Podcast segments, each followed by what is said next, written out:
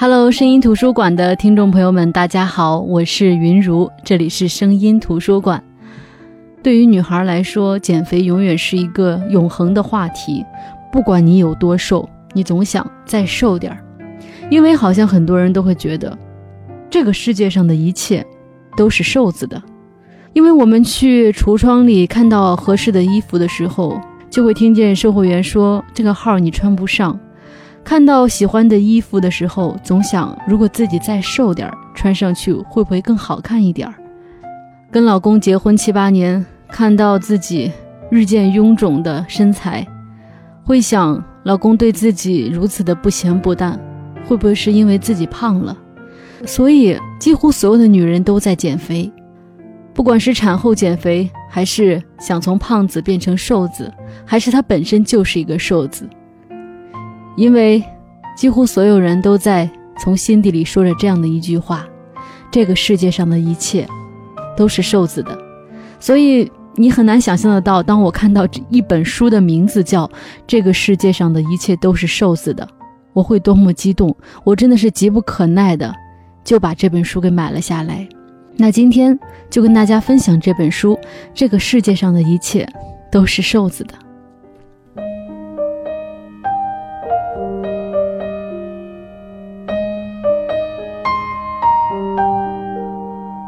这个世界上的一切都是瘦子的，作者是当红作家荞麦。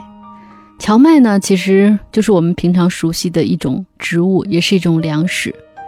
那这个人取了这样的一个笔名。荞麦其实他本人就像植物一样，他把他自己低到尘埃里，把自己比喻成最普通的一株植物。荞麦这个人爱写字，但是不以写字为生，学的是新闻，当过记者，做过杂志，最后埋头写小说。他的愿望是瘦的正好，写得恰当。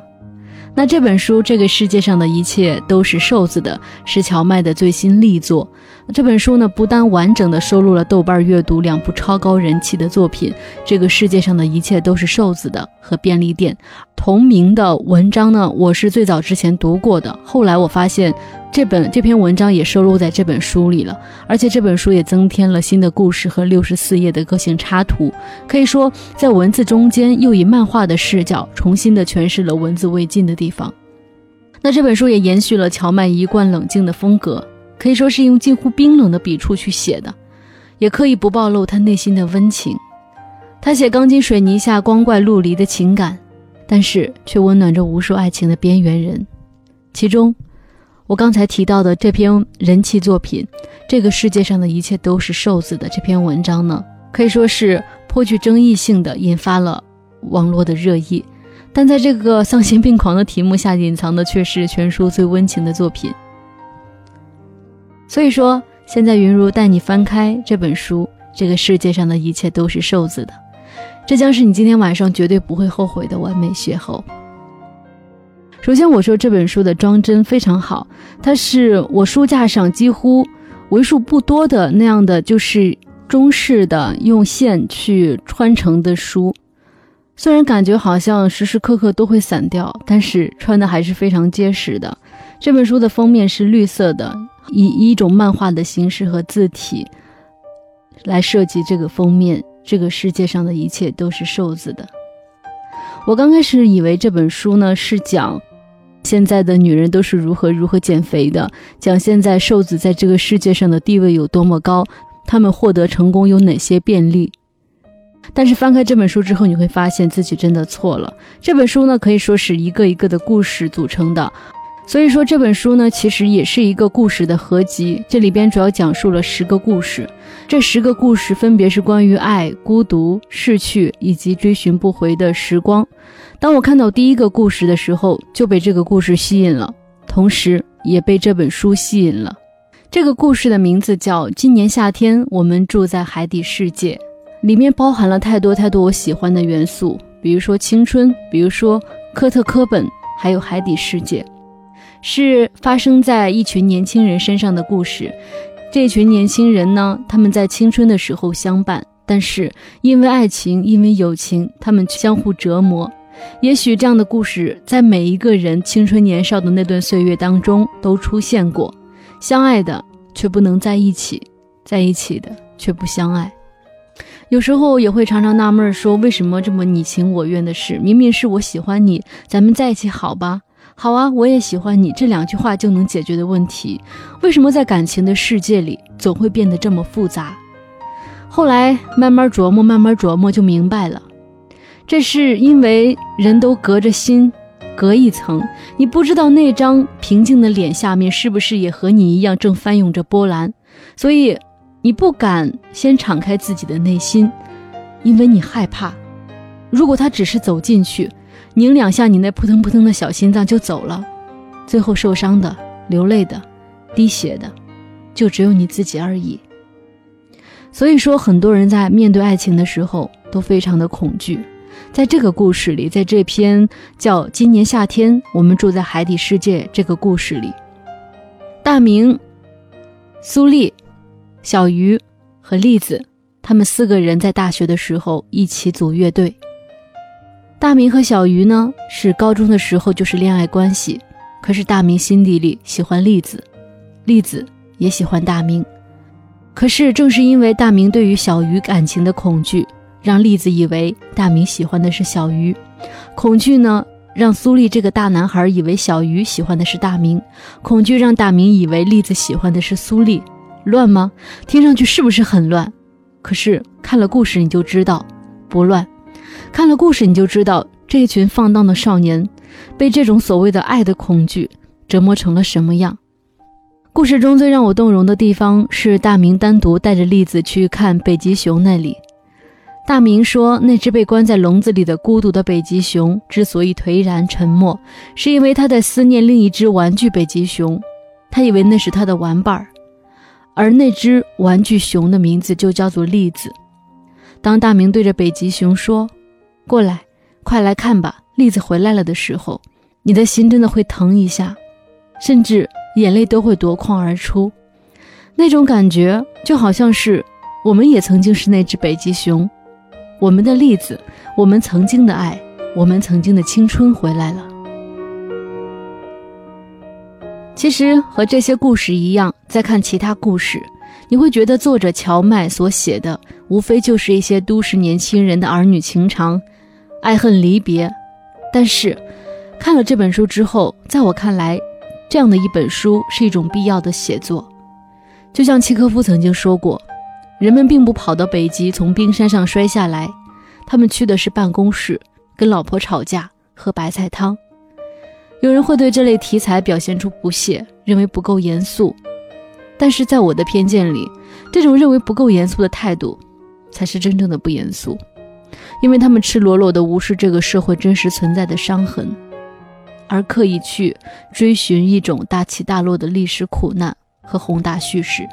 正是因为我的这种偏见，我特别喜欢看这种小故事，看这种很疼痛但是很温暖的故事，看这些故事里展现的这个社会真实存在的现象和问题，和他们一起去经历这个故事里真真实实存在的伤痕。当然，也许会有人说，真实的生活是粗糙而琐碎的，并不是像乔麦的这本小说里所呈现的那般光滑而平整。这一否定，其实，在某种程度上是在否定文学创造的本身。但是，在我看来，引发人们进行文学创作的一个最强烈的动机，就是他试图去摆脱生活那种令人痛苦的粗糙状态和没完没了的琐碎和乏味。世界上的一切都属于瘦子，最初是发在豆瓣阅读上的。那会儿，作者乔麦已经开始写一些非常纯文学的小说。乔麦经常强调自己是个三十多岁的女人，有时半开玩笑，有时严肃正经。作为一个少有的承认年龄并正视年龄的女性写作者，关于三十岁，我觉得她真的有很多话要说。于是，用《这个世界上的一切都是瘦子的》这本挣扎着变成大人的小说，把其中的文学性瞬间变成故事讲了出来。其实，在这本书出之前，乔麦已经出版过好几本书了。但距离2009年最大的一场大火的出版，他已经有五年的沉寂了。在这五年里，他转行到自己完全陌生的行业工作，搬到郊区，社交困难，并在写作上失去了方向。他热忱而绝望地跟几乎所有人讨论文学，而所有人都自顾自地倒给他一枪完全无用的答案。他毫不掩饰自己的痛苦，但也并不渲染，他只是默默地低头写进小说里。但是在某种程度上，我真的很庆幸乔妹有这五年的沉寂。正是这五年，她的沉寂、她的痛苦、她的煎熬，让她在五年之后写出来的文字，是这么能够去表达我们的内心。我始终觉得每个人心中都是有很矫情的一面的，只是很多人，尤其是男人，不愿意承认这一点。有时候，当我跟别人聊天的时候，我能很明显的从对方的眼神和语气当中捕捉到一丝微妙的感情。可能你在说一句话的时候，一定是这句话当中的某个词语，或者说你描述的某种画面击中了他，让他表露了内心深处很矫情的一面。其实，矫情在这个世界上这个词虽然说是贬义词，但是我觉得没什么不好。相反，它可能意味着一种必要的柔情和一种难得的孩子气。所以我认为看这本书，乔麦的这本书，这个世界上的一切都是瘦子的，很好的释放出了我们内心的矫情。这种感情之所以显得会是让你用矫情这个词去形容，其实是因为在这个喧嚣甚上的时代，谈论爱情已经成为一种很奢侈的事情。这也正是因为如此，爱情才成为一个可以永远被谈论的话题。尽管当我们在谈论爱情的时候，我们不知道我们在谈论什么。因为爱情永远不可能被抵达，只能被靠近。好了，这里是声音图书馆，我是云如。接下来我们先来听一首歌曲，歌曲过后呢，我们接着回到声音图书馆，继续分享今天要分享的这本书。这个世界上的一切都是瘦子的。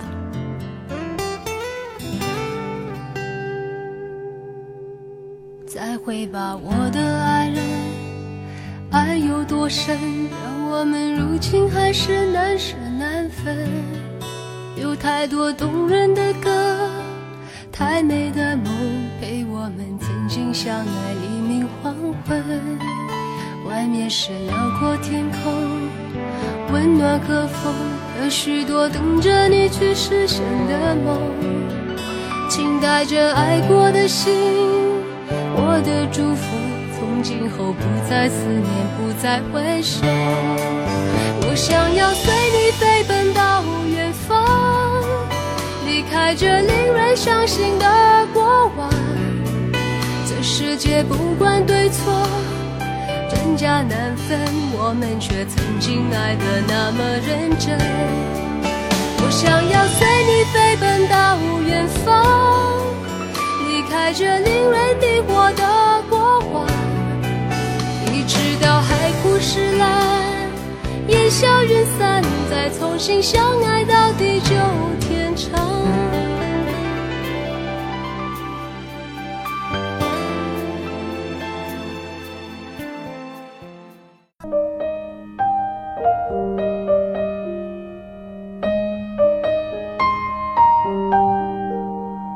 好的，我是云如，这里是声音图书馆。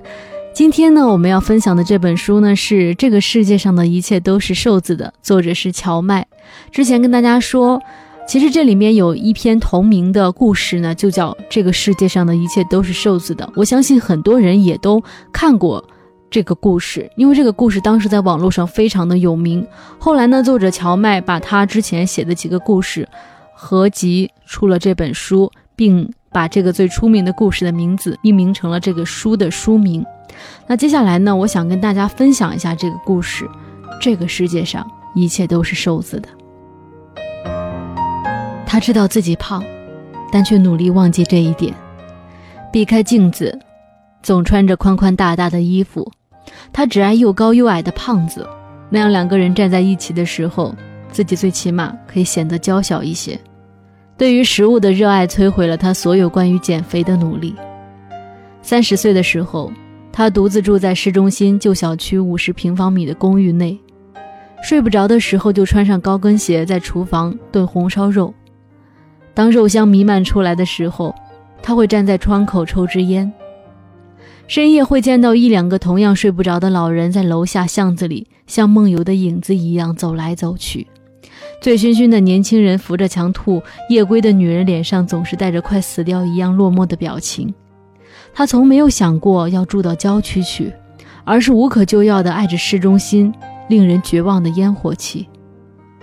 大概因为我胖吧，他这样想。他并不想回到唐朝去，但还是觉得自己生错了时代。T 台上走的都是零号的模特，窄窄扁扁，好像是纸折出来的一样。商场里好看的衣服通通只有小码。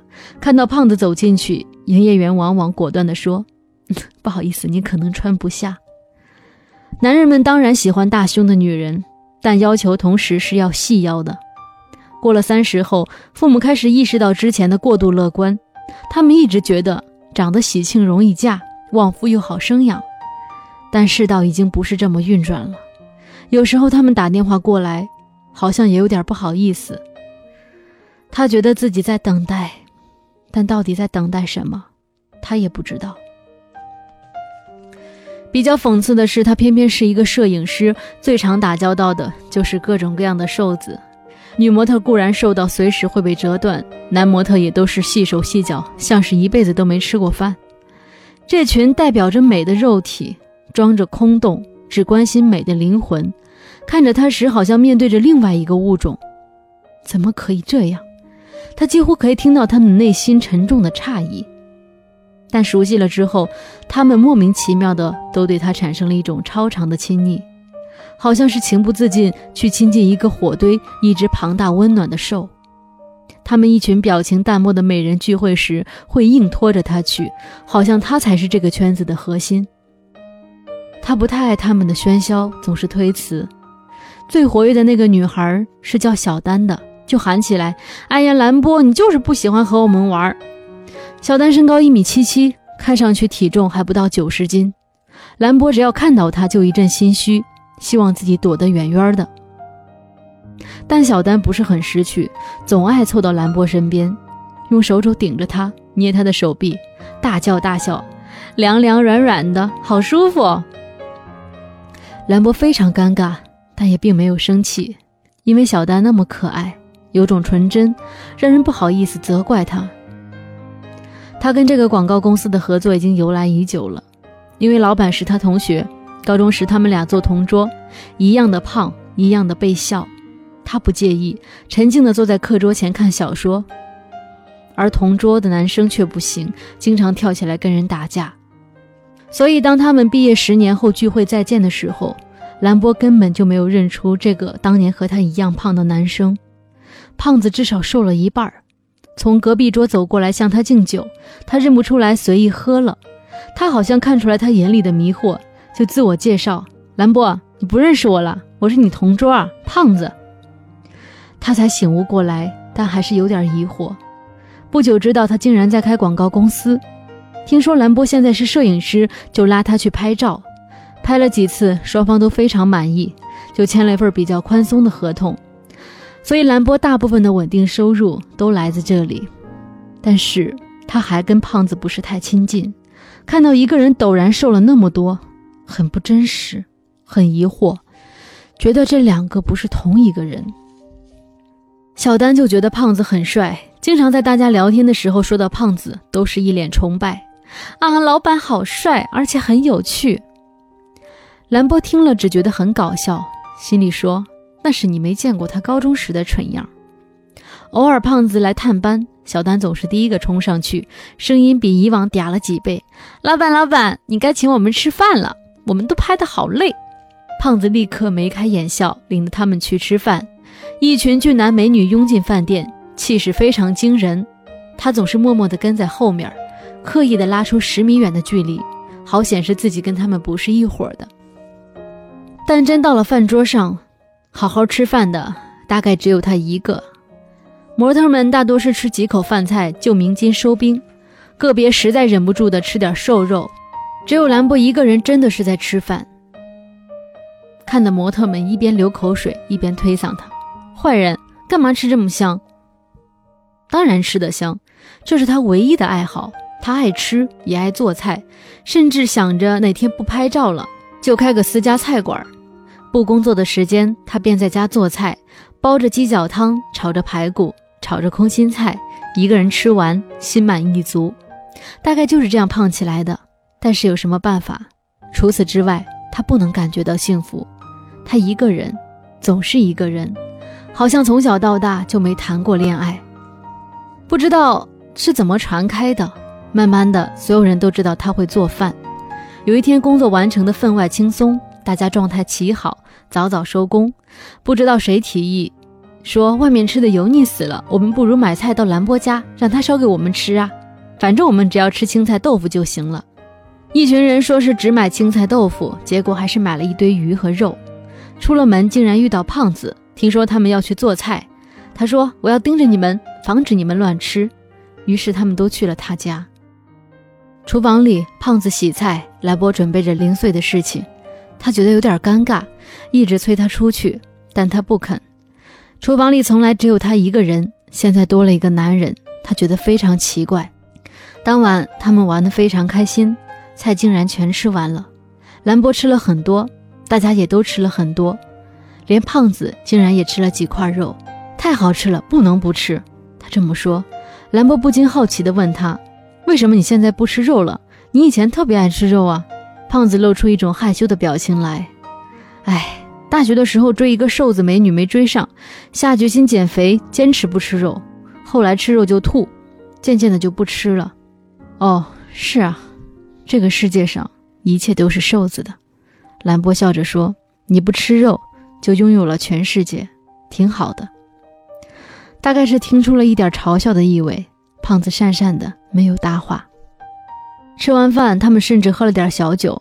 后来人陆陆续续的都走了。兰博抽了一支烟，又给自己煮了杯咖啡。屋子里几乎坐不下人，一片狼藉，但他不是很在意。他坐在一片狼藉中，喝着加糖加奶的咖啡。门铃响了，他打开门，胖子站在外面，一定是有什么不对劲儿吧？准确的说，一切都不对劲儿。他搞不懂这到底是怎么回事。按道理来说，他应该在其他地方，但他却像一头大象一样出现在他家里，身上带着一点酒气，但是不令人讨厌。然后他就抱住了兰波。半夜的时候，兰波起了床。深夜里，他摸索着床的另一端，他还在，没有消失，并且在熟睡中。他又收回了手，独自坐在离他半米的床边。空气中有一些不一样的东西，他不知道怎么说，但他觉得自己被某种久违的东西击中了，就像是好久之前立志减肥，一个星期后却闻到妈妈烧的红烧肉的香味。他几乎一个人吃了一碗，从此不再提减肥的事情。大概就是从那个时候开始，他决定不与这个世界妥协。是的，这个世界上的一切都是瘦子的，但至少今晚他是我的。兰博这样想，然后慢慢的躺下去，熟睡过去。好的，那这篇文章呢，就是这里面非常出名的一篇文章，也是这本书的同名故事，叫《这个世界上的一切都是瘦子的》。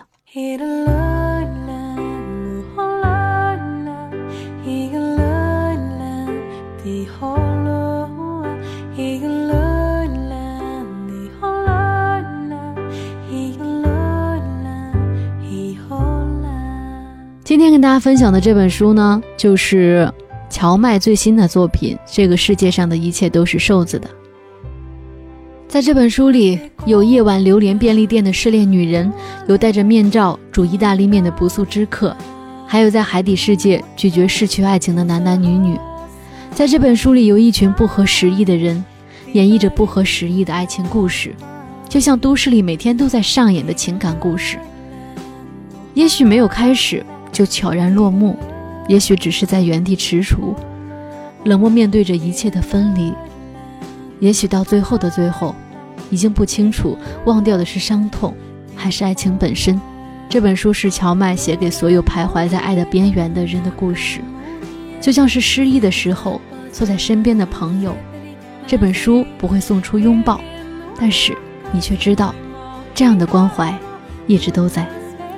好的，我是云如，这里是声音图书馆，我们明天再见。